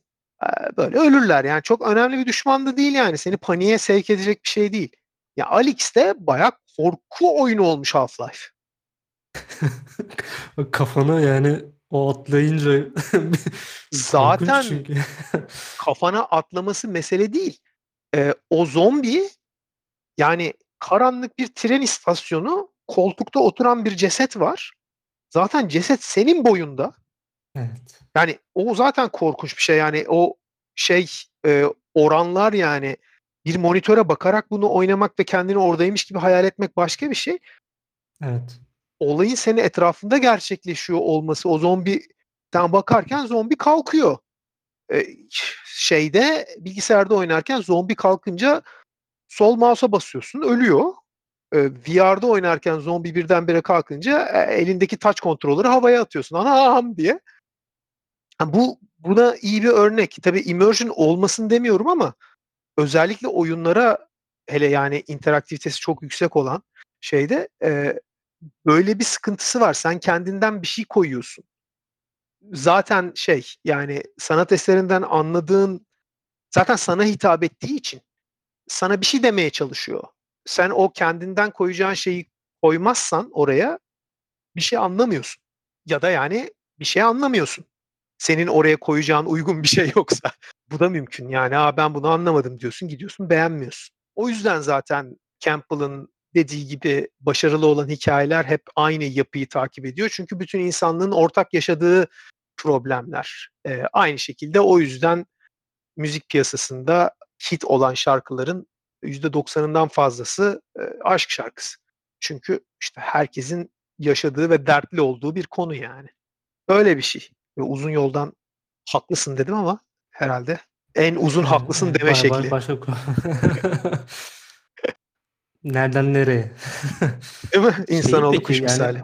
bu bu konular çerçevesinde Hı hı. e, bir hikaye anlatıcısı, özellikle oyunlar için hikaye yaratan, hikayeler oluşturmak isteyen birisi nelere dikkat etmeli diye soracağım. Çünkü senin burada e, verdiğin bir örnek vardı. Aynı şekilde Edgar Allan Poe'nun da bahsettiğin işte o makaleden örnekler verdin. Biraz daha bunları toparlamak gerekirse e, nedir yapılmaması gereken, yapılması gereken şeyler? Yani şimdi bu işin bir teorisi bir pratiği var. Pratikte e, özellikle AAA ya da AA e, piyasada bir oyun yazarıysanız çok önemli bir insan değilsiniz. Yani oyuna da çok katkınız olmuyor. Şaşılası derecede az katkınız oluyor. Oyunun hikayesine bak. Yani o derece saçma konuşacağım ama e, maalesef böyle bir durum var. E, bu da şey yani henüz bir oyun yapma metodolojisi oturmuş bir metodoloji değil. Sadece oyun hikayesi metodolojisi değil. Oyun yapma metodolojisi oturmuş bir metodoloji değil. Sinema film çeksen biliyorsun aşağı yukarı ne yapman gerektiğini. Oyunda bilmiyoruz. İtiraf ediyorum. Bilmiyoruz yani. Bilsek bu kadar oyunlar ertelenmez, baglı maglı çıkmaz. Ne zaman, ne şekilde, kaç parayı yapacağımızı biliriz. Mesela sinema filmlerinde de böyle bir şeyler oluyor. problemler oluyor ama profesyonel bir sinema filmi şeyde ne bileyim Amerikan sinemasında büyük şirketlerin çektiği filmler yani bütçesi, timeline'ı her şeyi bellidir. E, belli bir noktada da biter. E, problemler çıkar, acil durumda çözülür. E, bizde çok daha geniş o. Çok daha büyük problemler çıkıyor. E, çok daha acılı süreçler. Eee, dolayısıyla, sektörde narrative designer'ın ya da writer'ın, yazarın ki ben bunların farklı şeyler olmaması gerektiğini düşünüyorum. Bir yeri yok. Eee, Rihanna Pratchett'ın bu konuda söylediği çok güzel bir laf vardı. Yani size geliyorsunuz stüdyoya oyunun hikâyesini, senaryosunu yazacaksınız diye. Zannediyorsunuz ki böyle şey, sıfırdan bir insan yaratacaksınız. Yani bir çocuk yetiştirmek falan ama yani onu DNA'sından siz yaratacaksınız daha doğrusu gibi bir böyle kendinizi adeta bir tanrı yerine koyarak böyle bir şey hissediyorsunuz. Bir evren ve bir varlık yaratacaksınız. Onun yerine bir kutu içerisinde, kanlı bir kutu içerisinde, kenarından kan sızan bir kutu içerisinde size birtakım anlatısal vücut parçaları veriyorlar. Eee, böyle bir parça parça bir ceset var orada yani ve siz böyle Doktor Frankenstein gibi bunu açıp bu parçaları birleştirmeye çalışıyorsunuz ve yani elinizde 3 tane bacak, 1 tane göz falan var. Yani olmuyor yani. Bunun sebebi de şu, hâlâ sektörde, eee, narrative designer ya da writer olan kişi oyunla ilgili her şey halledildikten sonra oyun oyunun konuşmalı kısımlarını yaz abi sen de diye çağrılan kişi. Bunun yanlış bir yaklaşım olduğunu firmalar, eee, anlıyorlar, eee, ama yavaş anlıyorlar. Ben bu konuda şu anki, eee, çalıştığım şirkette şanslıyım. Çünkü işte, eee, konuşmanın başında da söylediğim gibi, eee, benim kreatif direktörüm hikâyeden çok anlayan ve çok önem veren bir kreatif direktör. Ayrıca firma da genel olarak böyle bir firma. Yani şöyle söyleyeyim, biz Quest tasarlarken bir lead game designer, kreatif direktör ve lead narrative designer odaya girip tasarlıyoruz. Yani oyunun bütün akışı sürecinde, eee, narrative designer olarak ben varım ve, eee, şey değilim yani seyirci olarak yokum. Yani seyirci değil. Eee, orada aktif ben söylediğim için oluyor bir sürü şey. Bu bu çok değerli bir şey ve oyunla hikâyenin çok iç içe olmasını gerektiriyor ama, eee, konuşmadan evvelki Obsidian örneği gibi, ya bu da bizim formülümüz. Obsidian gibi biz de hikâyeye çok önem veren bir firmayız. Onun dışında küçük olarak yani olması gereken şey ne olmalı? Bir kere bence bir herhangi bir eser oluşturuluyorken ilk sorulması gereken şey, ben ne diyeceğim? Ha, ne demeye çalışıyorum ben burada? Önce ona bir karar vermek lazım. Yani dediğim gibi bu şey de olabilir. Saçma sapan kırmızı dünyanın en güzel rengidir. Elma çok iyi bir meyvedir. Bugün canım çok sıkılıyor. Bu bile bir şey, bir şey yani anlatılması gereken bir şey. Daha sonra da oyunun anlatısı da dâhil olmak üzere bütün mekaniklerini bu duygu veya düşüncenin üzerine kurmak lazım. Yani benim ateş etmemin de bununla alakalı bir şey olması lazım bir yerde artık. Yani kırmızı dünyanın en iyi rengiyse kırmızı ateş ettiğim zaman çok damage vurmam lazım. İlla ateş edeceksem, böyle bir oyun yapılacaksa. Sonuçta bu hem kreatif direktörlük seviyesinde, bu yazarla da alakalı değil yani birazcık da kreatif direktörle alakalı. Hem de yazar seviyesinde, eee, bir vizyon bütünlüğü sağlayan bir şey. Şeyi yaşadık mesela yani Hunt bazı level designer'larla ilgili bir problemi yaşamıştık. Bu kadar bütün bütünleşmiş bir proje değildi o. Çok fazla insanın çalıştığı. Mesela Hunt'ın haritalarında bir sürü easter egg'ler var. Bunlar hiç sorulmadan falan yapıldı. Konuyla haberi olmayan insanlar tarafından yapıldı ve hani bazılarının hiç ilgisi yok. Oyunun şeyiyle, hissiyatıyla, oyunda bizim yapmak istediğimiz şeyle ki Hunt'ın hikâyesi var ama Hunt genelde bir hissiyat üzerine kurulu bir ve o hisle, eee, hiçbir ilgisi olmayan şeyler yapıldı. Ya, bu açıdan vizyon bütünlüğü açısından önemli. Bunun dışında şey de geliyor. O satranç örneğini vermiştim. Yani hem hem konteksti oyuncuya sağlayıp oyuncuyu daha bağlamış oluyoruz tüm mekaniklere hem de aslında oyuncunun kuralları hatırlamasını da daha kolaylaştırmış oluyoruz. Çünkü artık oyunun parçaları, mekanikleri birbirinden bağımsız, soyut, ııı, birtakım objeler olmaktan çıkıyor. Anlam kazanıyor. Aslında orada verilen örneklerden biri de böyle bir oyundu. Yani o bir kırmızı bir kare olabilir de yani kırmızı kare nedir kırmızı kare? Veya işte sevgili Ali Batı'nın bir oyununu ben hep örnek gösteririm. Yani topların yani dönen toplar olan bir oyun. Eee, şu an ismini hatırlayamadım, çok ayıp. Eee, ama böyle o topları Ali top yapabilirdi sadece. Kırmızı top, yeşil top, mavi top yapabilirdi. Ama öyle yapmamış. Topların her biri bir ailenin e, bir üyesini temsil ediyor. Ve orada o All That Matters. All That Matters bravo. Ve e, o toplarla anlatılan böyle metin, büyük cutscene'ler falan yok. Ama orada mekaniklerle anlatılan, ima edilen bir hikaye var. Yani ima etmek bile yeterli tarz şeyleri. Çok eksplisit olmasına gerek yok hikayenin. Dediğim gibi aralar nokta noktalar doldurulur. Ama orada ne var? Dede var, baba var, çocuk var, bebek var. Ve bu topların hareketleri yapabileceği şeyler yani move'lar, e, oyunun kuralları topların kimliğiyle alakalı. Ha yani burada şey sorulabilir. Ya adam önce topları yeşil mavi yapmıştır. Ondan sonra e, demiştir ki e, işte bu da dede olsun, bu da baba olsun. Ha bilmiyoruz kendisi burada belki cevap verir bunu nasıl düşündüğünü. E, ama da önceden demiştir ki ya ben böyle aileyle bir oyun yapayım nasıl olsun böyle olur. Ya fark etmez ki. Öyle ya da böyle orada holistik bir deneyim çıkmış ortaya. Ve sen e, hem sana bir hikaye veriyor, hem bir hissiyat veriyor, bir bağlam veriyor oyunla ilgili. Hem de e, o kurallar, o satranç örneğinde örneğinde verdiğim gibi oyunun kurallarını senin hatırlamanı kolaylaştırıyor. Ve de üstüne üstlük senin onun üzerine bir takım okumalar yapabilmeni sağlıyor. Mesela bu çok iyi bir örnek. Ha yani John Carmack'ın söylediği ya da işte e, Kuzey Avrupa Ludoloji Ekolü'nün söylediği bu oyun mekanik olarak o topların üzerinde bir takım renkler olsa sadece veya işaretler olsa çalışmaz mıydı? Tabii ki çalışırdı. Çalışmasın. Ama burada iki türlü şey var. Ee, bir, böyle daha iyi. Net bir şekilde. Çok daha iyi olmuş yani. Daha fazla bağlanıyorsun. Daha başka okumalar yapabiliyorsun oyunla ilgili ve orada bir aile hikayesi var senin e, beraber takip edebildiğin. İkincisi de şey, belki de kırmızı mavi toplar olsaydı da bu aile okumasını birisi yapardı. Belki de yapamazdı. Belki de o okumayı yapamadığı için oyundan sıkılırdı. Benim sadece burada önemli üzerinde durduğum şey bu bağlamı kontrol edebiliyorken bu şekilde neden etmeyesiniz yani? yani bu şey kendi ayağına sıkmak gibi bir şey. Yapabileceğimiz bir şey yani. Dolayısıyla hikayeden benim kastım yanlış anlaşılan şey bir yerde böyle uzun uzun bir şeyler anlatılması, bir metinler, bir cutscene'ler, bir karakterler, dramatik yapı. Hayır canım hiç böyle olmak zorunda değil. Ee, bir bir bağlam yeterli yani.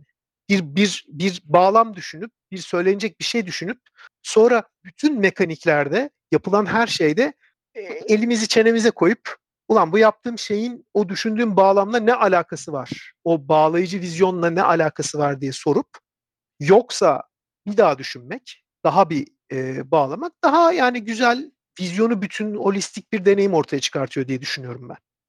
Battlestar Galactica ile alakalı bir örnek vermiştin Discord'daki tartışmada. Ee, işte hı hı. mesela 33 dakika bölümü var. Battlestar Galactica'nın gerçekten güzel bölümlerinden bir tanesi. Oradaki 33 dakikanın nedeni sorulduğunda yazarlar, doğrusu yazar şey demiş. Bir sebebi yok. 33 dakika gayet hani e, o atmosferi yaratmak için gerekliydi. Ama isterseniz size engine'lerin kaç dakikada ısındığını, soğuduğunu, işte zıplama şeyinin kaç dakika sürdüğünü, navigasyonları vesaire hesaplayıp rastgele bir şeyler de yazabilirim diye de cevap veriyor. Şimdi ama gerçekte bilmiyorum diyor. Galactica'nın engine'leri kaç dakika boyunca falan filan diye devam ediyor. Yani ortada gerçekten böyle bir şey var. Bence bu Star Wars evreninde de var. Yani uzay bilim kurgu senaryolarının çoğunda gördüğüm kadarıyla zaten böyle boşluklar var ve bu boşluklar e, fan kitlesi tarafından dolduruluyor. Mesela şey de çok ilgimi çekmişti. Hı hı. Star Wars'un gemi tasarımlarını içeren bir hı hı. E, ansiklopedi gibi bir şey var. Yani böyle düşündüm dedim ki yani Lucas Pop ya da işte senaristler falan oturup gemi mi tasarladı gerçekten? Zannetmiyorum yani çünkü böyle kılcal damar tasarlar gibi var o ansiklopedi her şey. Ama yani en ufak şey için bile var. Temizlik robotu için bile var orada. Birileri belli ki oturmuş sonradan yapmış bunu. Ama filmin çekilmesi için hiçbir anlamı yok onların yapılmasını. Hatta zannediyorum işte Death Star'ın bile içeriği o kadar tasarlanmamıştır. Şimdi bunu düşününce işimiz biraz daha kolaylaşıyor bir hikaye yaratmakta, bir işte dünya oluşturmakta, evren oluşturmakta. Çünkü o tartışmaya kadar, bu Discord'daki tartışmaya kadar ben şey düşünüyordum. Abi bir evren olacak. Bu evrende güneşin nasıl doğup battığı, nerede olup olmadıkları, işte e, büyülerin nasıl çalıştığı, neden çalıştığı, her şeyin cevabının olması lazım diye düşünüyordum. O yüzden hep korkuyordum fantastik bir dünya yaratmaktan, Dungeon Master olmaktan vesaire. Ama günün sonunda aslında soru sorulursa cevabı bir şekilde bulunura geliyor anladığım kadarıyla. Yani sana ikisiyle de ilgili bir e, örnek ve tavsiye şey yapayım. Şimdi bu hikaye evren olacak. İşte atıyorum bu mesela şeyin en kötü kısmı mesela bence Mass Effect, e, Dragon Age gibi oyunların en kötü kısmı Codex. Rezalet bir şey yani. E, ki bunun en kötü uygulamasını da Final Fantasy 13'te görüyoruz. Bir sürü şey var o kodeksinde arkasında hikayeyle ilgili, evrenle ilgili anlattığı şeyler ve onu okumadan da hiçbir şey anlamıyorsun yani. Ve de çok sıkıcı orada anlattığı şeyler. Yani bu zaten utanç verici bir anlatı sistemi. Yani amatör fantazi yazarlarının yaptığı bir şey. Yani sen önce e, şeyi oku, bu User's Manual'ı oku ancak o zaman benim hikayemi okumaya layık olabilirsin falan gibi bir yaklaşım bu. Ama bu şeyden geliyor. Masaüstü D&D oyunlarından, RPG oyunlarından geliyor. Sen e, masa üstünde bir oyun oynatacağın zaman eski e, mantıkta oyunlar hatta bu yani bu yeni indie oyunlar da böyle değil masa üstünde. E, oynatacaksan sen bir oyun sana böyle gerçekten kalın böyle 300 sayfa bir kitap veriyor oyun. Oyunun geçtiği evrenle ilgili sonsuz detay veriyor. Ama bir hikaye anlatmıyor. Sana hikaye anlatacağın bir kum havuzu veriyor. Diyor ki sana buradan hikaye oluştur. Ben sana bunun şeyini verdim. Altyapısını verdim falan filan. Ama sonra da der ki bu oyunlar. Yani bu kitapta anlattığımız şeylerin hiçbiri bağlayıcı değildir. Yani aslında sen ne geliyorsa ona göre değiştirebilirsin. Altın kural budur D&D'de. En azından böyledir. Şimdi bilgisayar oyunlarındaki RPG dediğimiz oyunlar aslında masa üstündeki RPG'nin bilgisayara yansıması şekilde şeklinde düşünülmüş oyunlar. Yani onu taklit etmeye çalışıyor. Öyle olduğu için otomatik olarak şey varsayıyoruz. Yani bunun kitlesi böyle bir dünya istiyor. Ya hayır böyle bir dünya falan istemiyor. Zaten böyle bir gelenek de yok. Yani D&D'nin çok ünlü diyeyim olan öğelerinden bazıları bir dünya değil bir macera aslında. Örneğin işte Ravenloft çok ünlü bir D&D dünyasıdır ve Ravenloft'un orijinali tek başına bir macera. Kendi dünyası olan oturup da o dünyayı anlatmıyor mesela o macerada. Sen onu çıkarıyorsun. Çünkü gerek yok. Burada işte şeye geliyoruz. Yani Ron D. Moore'un söylediği yani Galactica'nın motorlarının nasıl çalıştığını bilmiyorum. Çünkü yani bu konu olduğu zaman düşünürüz. Yani ne gerek var işte uzay gemisi gidiyor yani bunu bil yeter. Yani nasıl çalıştığını bilmesinin anlatmak istediği hikayeye bir katkısı yok. Hatta yani oradan dikkati dağıtan bir şey. Aynı şekilde Expanse'de de işte Epstein Drive diye bir şey var. Motor kullanıyorlar gemilerde. İşte bu ışık hızında gitmiyor ama işte geminin sürekli bir akselerasyon halinde olmasını sağlıyor.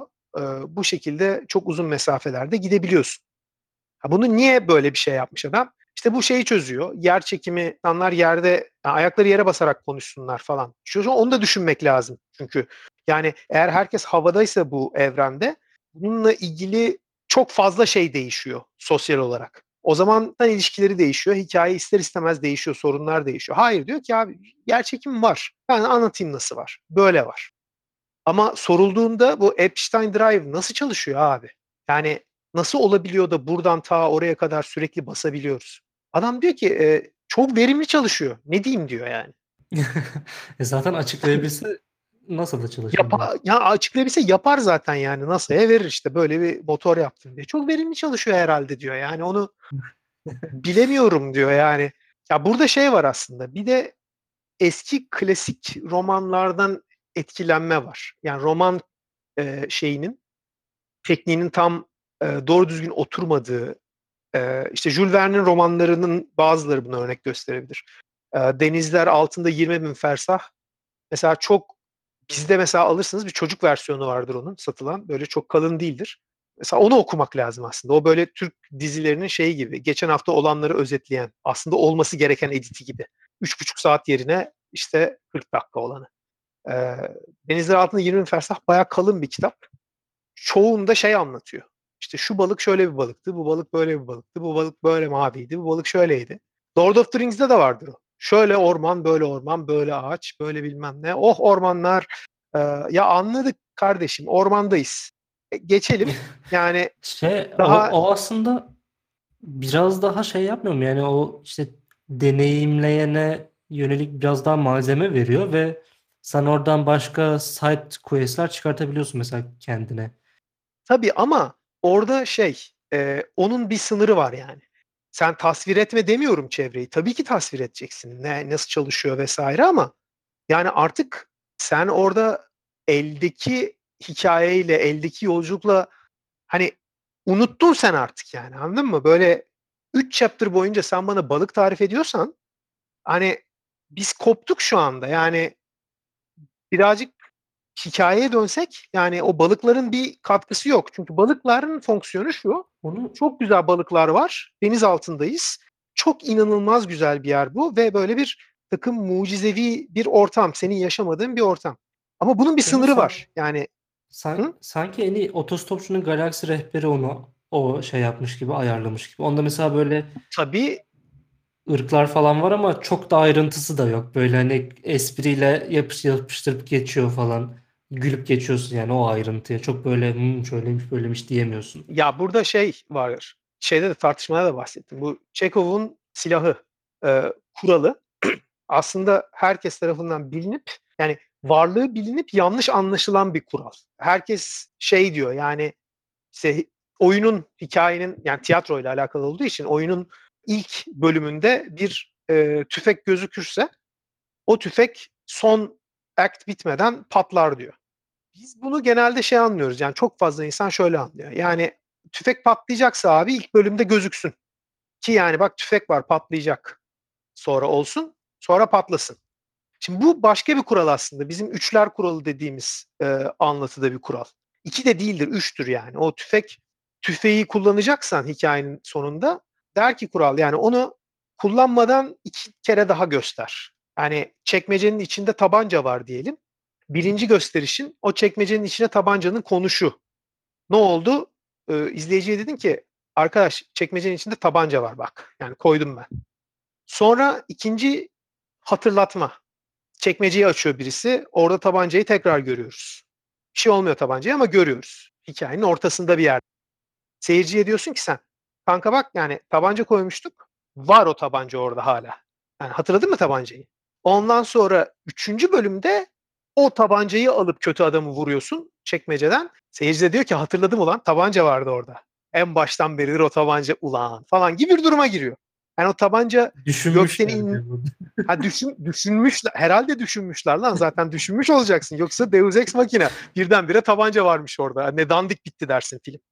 Yani o çekmecede tabancanın ne işi var manyak mısınız gibi durum.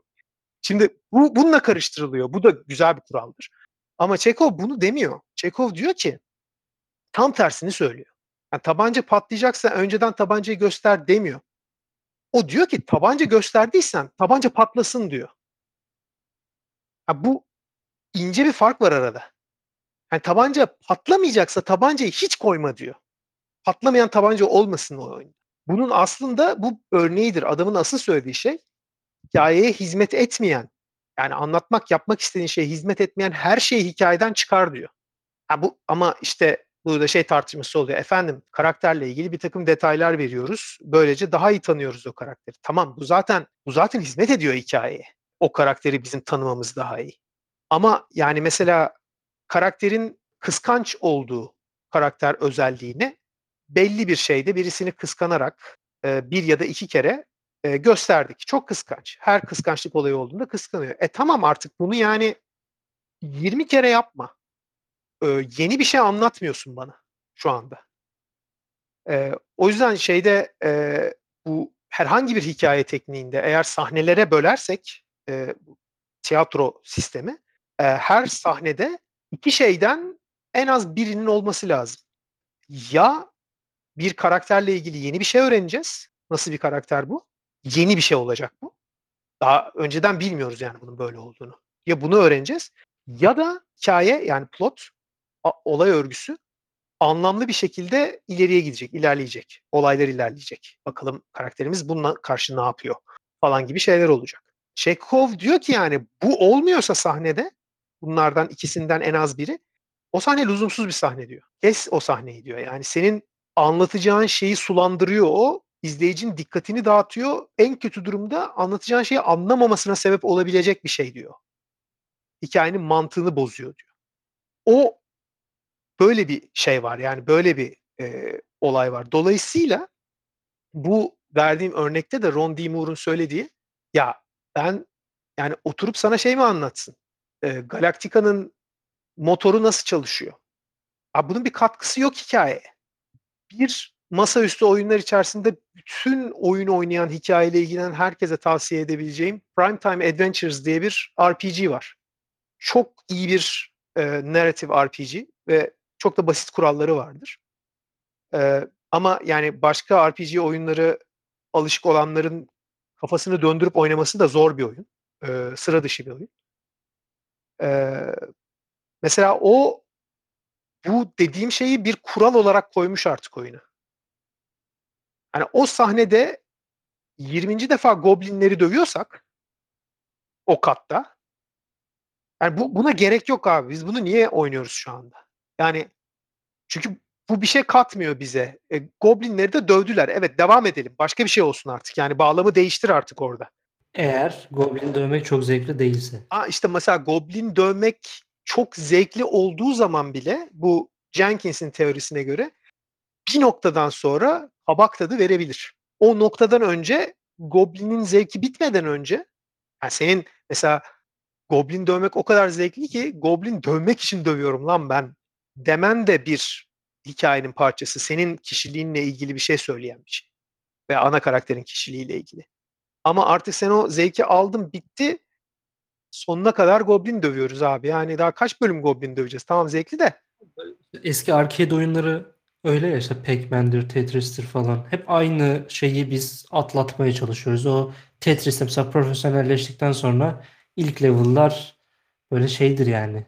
Hızlı hızlı geçilir. Zorun, yapmak zorunda kalırsın yani onu biraz böyle ve sıkar o bir seni ama e, bir yandan da o tamamlama hissi herhalde onu geçen şeyde Tabii. soliter oyununu incelerken yani insanlar memurlar neden bu kadar çok soliter oynuyor diye düşünürken aslında oradaki olay kazanmak falan değil hiç yani soliterde o kartların hepsini açmak değil olay. Soliterde olay kartları üst üste getirebildiğinde yaşadığın haz. Ya o Birçok aslında oyunda da- değişir. Şöyle e, haklısın da e, haklı olmayabilirsin de. Yani e, bizim şey yaptığımız e, yani benim doktora araştırmasında da ortaya çıktı bu. Yani e, o Ron Edwards'ın grant teorisindeki işte gamist, narrativist, simülasyonist ayrımı oyun tasarımında ve oyuncuların bunlardan birinin motivasyonuna ana motivasyonu olması kişiliğine göre yani var olan bir şey. Direkt olarak gözlemliyoruz. Yani e, sen Soliter'den ne bekliyorsun? Sana göre değişir. Yani gamist bir oyuncu kazanmak için oynuyor oyunu. Dolayısıyla Soliter gerçekten ona fair bir ortam sağlayıp bir e, atıyorum bir bir yarışma ortamı sağlamadığın zaman e, canı sıkılıyor o adamın. Çünkü o adamın oyunda aradığı şey o değil. Narrativist bir oyuncu böyle bir hikaye bir şey bekliyor. E, ne bileyim sonunda bir e, katarsis bekliyor. Ona daha fazla önem veriyor. Simülasyonist oyuncu o oyunun şeyini istiyor. Nasıl diyeyim? E, o olmadığı olmadığı birisi gibi gerçekte olmadığı birisi gibi içinde olmadığı bir dünyada olmak hissediyor, istiyor. Solitaire örneğinde abi onun mutluluğu için yapıyorum diyen daha narrativist kafada bir oyuncu mesela. Hissi bir duyguyu bir düşünceyi hissetmek isteyen adam. Bunun bu üç şeyin bir challenge olmasına gerek yok bir oyun oynamak için. Yani bir oyun olarak tarif edilmesi için. Kutu kutu pensenin de bir challenge yok yani. yani böyle dönüyorsun işte yani. Kazananı olmayan herhangi bir role playing oyunu kazananı olan bir oyun değil. Ee, ama oynuyorsun yani. O başka bir şeye hitap ediyor. Veyahut işte e, sabahtan akşama kadar e, Flight Simulator oynayan arkadaşlarım var benim. Çok rahat bir şekilde böyle daha narrativist veya daha gamist bir insana saçma sapan bir hani ne yapıyorsun abi? Bir kere ateş edemeyen bir uçağı niye şey yapıyorsun? Oynuyorsun. Kimse uçağa saldırmıyor. Hiçbir noktada uçak kaçırılmıyor. Hava korsanları falan yok. Hava limanından kalkıp öbür havalimanına iniyorsun. Ne ki bu falan gibi bir etki de olabilir. Ee, dolayısıyla Simulator yani. yani mesela yani e, herkes anlamak zorunda da değil ve herkes bir oyundan farklı bir şey de bekliyor olabilir. Ee, ama şey bunun bilincinde olmak önemli. Herkesi mutlu etmeseniz de olur ama. Yani o senin başta söylediğin şeye geliyor. Yani sen okuyucu, seyirci vesaire olarak yani bir sanat eserini deneyimleyen bir insan olarak ondan bir şey alıyorsun ama sanatçı da bir şey anlatıyor. O eserin herkesle buluşması çok önemli bir şey değil. Tabii sanat eseri olarak bakarsak yani ürün olarak bakarsak tabii ki herkesle ne kadar fazla insanla buluşursa o kadar çok para kazanıyorsun. o yüzden oyun sektöründe de böyle bir şey var. Yani böyle bir ikilem var. Sürekli bunun kavgası var. Evet. Yavaş yavaş e, süremizin de sonuna geliyoruz. Ben şeyi soracağım. Hı. Aslında cevabını da biraz hani kendim de verebiliyorum ama senin de fikrini almak istiyorum. E, yazı kanalında bahsi geçmiş. Bandersnatch Netflix'in e, yayınladığı Bandersnatch interaktif bir ürün ya da işte ürün dememe çok şey yapabilirsin ama bir film Yok içerik. yapmıyorum diyebilirsin. Ee, bu bir oyun diyebilir miyiz? Yoksa bu hala bir film midir? Deriz oyun. Niye demeyelim? Benim ya oyun tanımı garip bir şey aslında. Yani e, oyunun ayırt edici özelliğinin oyuncuların etkileşimi olduğu. Ama bir ekolde der ki yani oyuncuyla seyirci aynı şey değil. Dolayısıyla tiyatrodaki oyunculara oyuncu denir. Yani aslında tiyatroda oyunu oynayanlar, oyun, tiyatro bir oyun ama oyunu oynayanlar şey değil. Oyunu seyredenler değil. Yani orada bir oyun oynanıyor. Hiç böyle Seyirci-. Seyrediyor onu. Ama bir şey diyeceğim. Yurt dışında player diye mi geçiyor oyuncu? Actor diye geçiyor şu anda ama player diye de geçiyor. Hmm. Yani orijinali yani Yunan tiyatrosundan gelen orijinali oyuncu onlar. Oyun oynuyorlar ya. O bir oyun. Hiç böyle düşünmemiştim. Çok ilginç bir nokta aslında. Ama yani burada işte oyun nedir? Yani bizim anladığımız anlamda oyun nedir dediğimizde e, mesela şeyde de eksik kalıyor bu demin dediğim sebepten. Yani bir yarışma mı oyun? Yani değil. Çünkü yarışma olmayabiliyor oyun. Kazanmayabiliyorsun yani. Kazanmakla alakalı bir oyun olmayabiliyor. Bunun çok tartışılıyor ve e, en yakına giden şey e, bir kural silsilesi, bir kural seti dahilinde oyuncuların bir kural seti dahilinde etkileşime geçebildiği dem olarak tanımlanıyor. Tek tanım bu değil ama en genel tanımı bu. Ee, dolayısıyla e, Bandersnatch bir oyun mudur? Ee, oyundur. Ama ben işte ilk interaktif filmleri falan böyle araştırırken bu interaktif film dediğimiz şey yani bugün adventure oyunlarının şeyi Bandersnatch'in büyük atası aslında. Bunlar sinema sanatı içerisinde yapılmış. Yani işte kino otomatlar hatta işte ondan evvel e, Ingler, Mr. Sardonicus gibi yapımlar e, böyle hypertext seçimli şimdi bu sahne değil bu sahne oynasın. Ki kino otomat gerçekten çok kompleks bir yapı. E, veyahut yani o kadar karışıyor ki işler. E, kino otomatı yapan Raduz Cinchera 1990 yılında Japonya'da Sine Labirent diye bir proje yapıyor. Ya böyle giriyorsun sinemaya oturuyorsun. Böyle bir sürü insan sen ben işte burada kim varsa hep birlikte sinema salonunda oturuyoruz. Film seyrediyoruz. Seyrederken bir noktada yapılabilecek yani dört tane opsiyon çıkıyor. Şu mu olsun, bu mu olsun, bu mu olsun, bu mu olsun diye soruyor. Ee, sinema salonunun dört tane kapısı var. Çıkış kapısı. Ve bu kapılar o e, seçeneklere denk geliyor. E, sen hangi şey olsun istiyorsan e, kalkıp o seçtiğin seçeneğin kapısından çıkıyorsun. Ve kapının öbür tarafında başka bir sinema salonu var.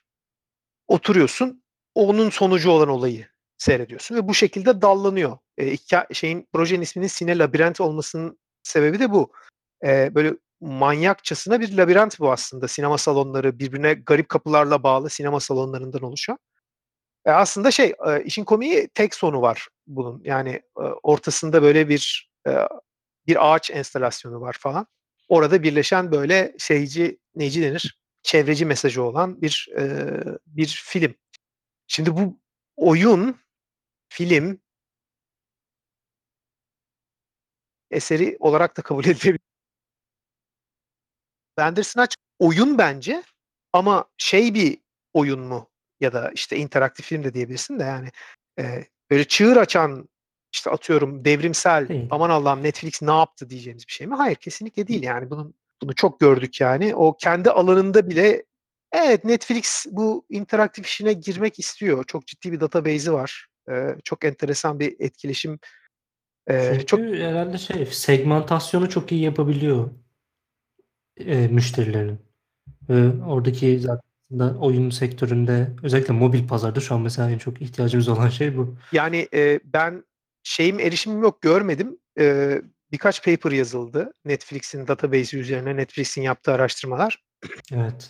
Çılgın bir database'i var adamların benim anladığım kadarıyla. Yani senin hangi saatte hangi filmi seyrettiğin, evdeki diğer insanların neyi seyrettiği, onu seyrettikten sonra neyi seyrettiğin, nerede pause ettiğin, geriye sardığın Evet evet. falan bütün bunların korelasyonlarını toparlayan bir teorileri var.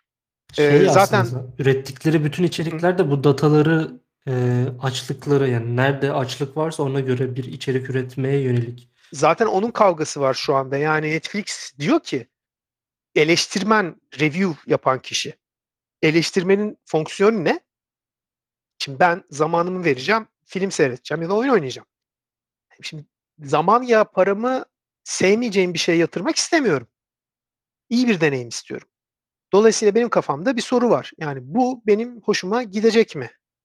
Bunun cevabını öğrenmek için bir e, eleştirmen, bir reviewer artık e, böyle bir şahısa başvuruyorum diyeyim. Başvuruyorum da onun yazısını okuyorum. Ve aslında yani bu sorunun %100 cevabını sadece seyrettiğim zaman alabileceğim bir cevap bu. Ama işte Sercan diye bir adam var e, ki Sercan'ı da tanımam lazım. Yani okuduğum şey aslında Sercan'ın bakış açısı. Sercan bana kendisinin niye sevdiğini veya niye sevmediğini anlatıyor. Belki de Sercan anlamadı yani.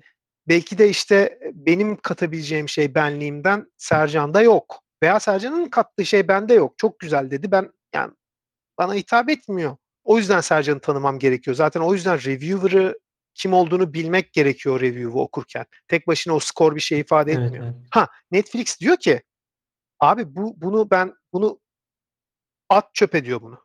Doğru. Bizim için önemli olan diyor X bir eleştirmenin filmi beğenip beğenmemesi benim için hiç önemli değil diyor. Eleştirmen beğenmesin.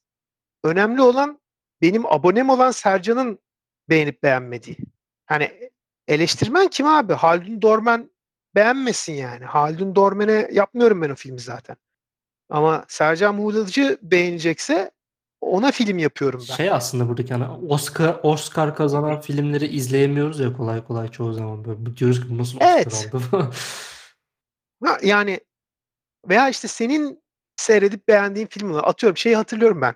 Ee, bu Gore Verbinski'nin miydi? Şey, Pirates of the Caribbean. İlk çıktığında film çok beğenilmişti. Ve özellikle e, neydi adam ya? Jack Sparrow oynayan. Ee, e, dilimin ucunda. İşte o herif. Ondan sonra onun şeyi Johnny Depp evet. bravo. Çok iyi. Johnny Depp. Yo- yoksa uyuyamayacaktım bu gece. Johnny Depp'in mesela performansı çok beğenilmişti. Ve demişlerdi ki yani inanılmaz bir performans. e, kesin Oscar'lık bir performans falan filan. Ama Oscar konusunu bilen gazeteciler de demişti ki yani e, Oscar'lık bir performans değil. Yani çok iyi bir performans evet ama akademi bu tarz comical performanslara en iyi erkek oyuncu ödülü vermiyor. Yani en iyi yardımcı erkek oyuncu. Bu yani e, o zaman benimle alakası yok akademinin. Yani benim bakış açım bu değil yani. Ben Oscar'a bakıp şey yapamıyorum. tam olarak ben mi beğeneceğim, beğenmeyeceğim Evet. bilemiyorum. Netflix'te o database'ini işte şeye çevirmeye çalışıyor. Daha böyle bir etkileşimli. Ya data almak istiyor senden basitçe ya. Yani burada ne seçim yaptı da Netflix için yazacağı senaryolarda e, veya projelerinde önemli bir veri gibi.